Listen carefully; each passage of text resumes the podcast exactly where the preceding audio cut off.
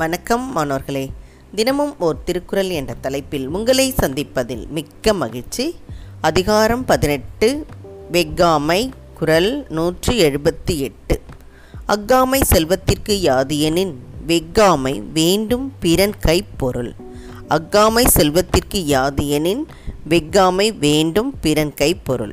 இதோடைய பொருள் உன்னுடைய செல்வம் குறையாதிருக்க நீ விரும்பினால் நீ பிறர் பொருளை கவர விரும்பாதே.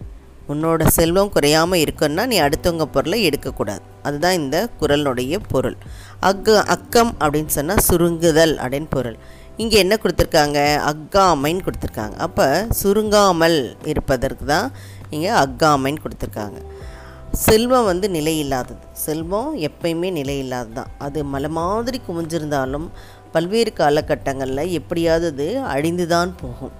அதனால தான் இங்கே என்ன சொல்கிறாங்க அந்த நிலையில்லாத செல்வத்தை விரும்பி ஆசைப்பட்டு பொறாமைப்பட்டு அடுத்தவங்கள்ட்ட இருந்து நம்ம அபகரிக்க நினைத்தால் நம்மிடம் ஏற்கனவே நம்ம பாடுபட்டு சேர்த்து வச்சுருக்க செல்வமும் என்ன ஆயிருமா? குறைஞ்சி போயிடும் நம்ம நினைப்போம் அவங்க செல்வத்தை நம்ம எப்படியாவது அபகரிக்கிறனால குறைஞ்சு அவன் ஏழையாக ஆயிடுவான் அப்படின்னு நினைக்கிறோம். ஆனால் நம்முடைய செல்வம் தான் குறையும். நம்மளுடைய எண்ணமே நமக்கு கெடுதலாக முடியும்.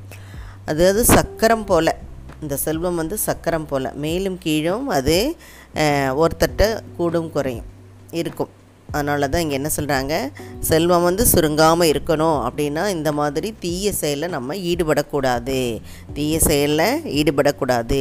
பொறாமை வந்து நமக்கு அடியோடு அழிக்கணும். பொறாமை குணத்தை நம்ம அடியோடு அழித்தால் நம்ம எல்லா இது எல்லா நன்மையும் நமக்கும் கிடைக்கும். எல்லா நன்மையும் நமக்கும் கிடைக்கும்.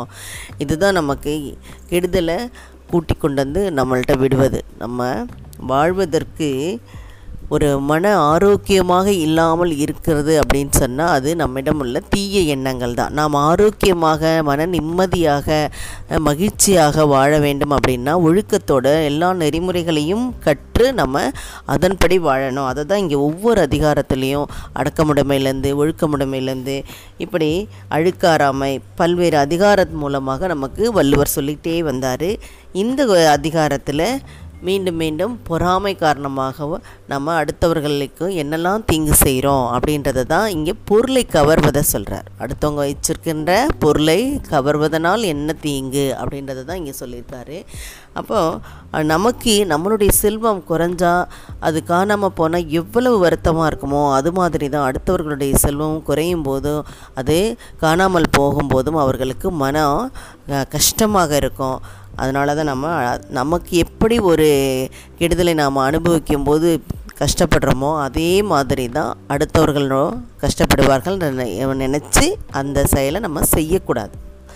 இந்த குரலுடைய பொருளை உணர்ந்து அதன்படி வாழ வேண்டும் என்று கூறி உங்களிடமிருந்து விடைபெறுகின்றேன். இதை வழங்கியவர்கள் ஐடிடி திருப்பத்தூர் மற்றும் இரா வனிதா தமிழாசிரியர் காரைக்குடி. நன்றி நன்றி மாணவர்களே நன்றி.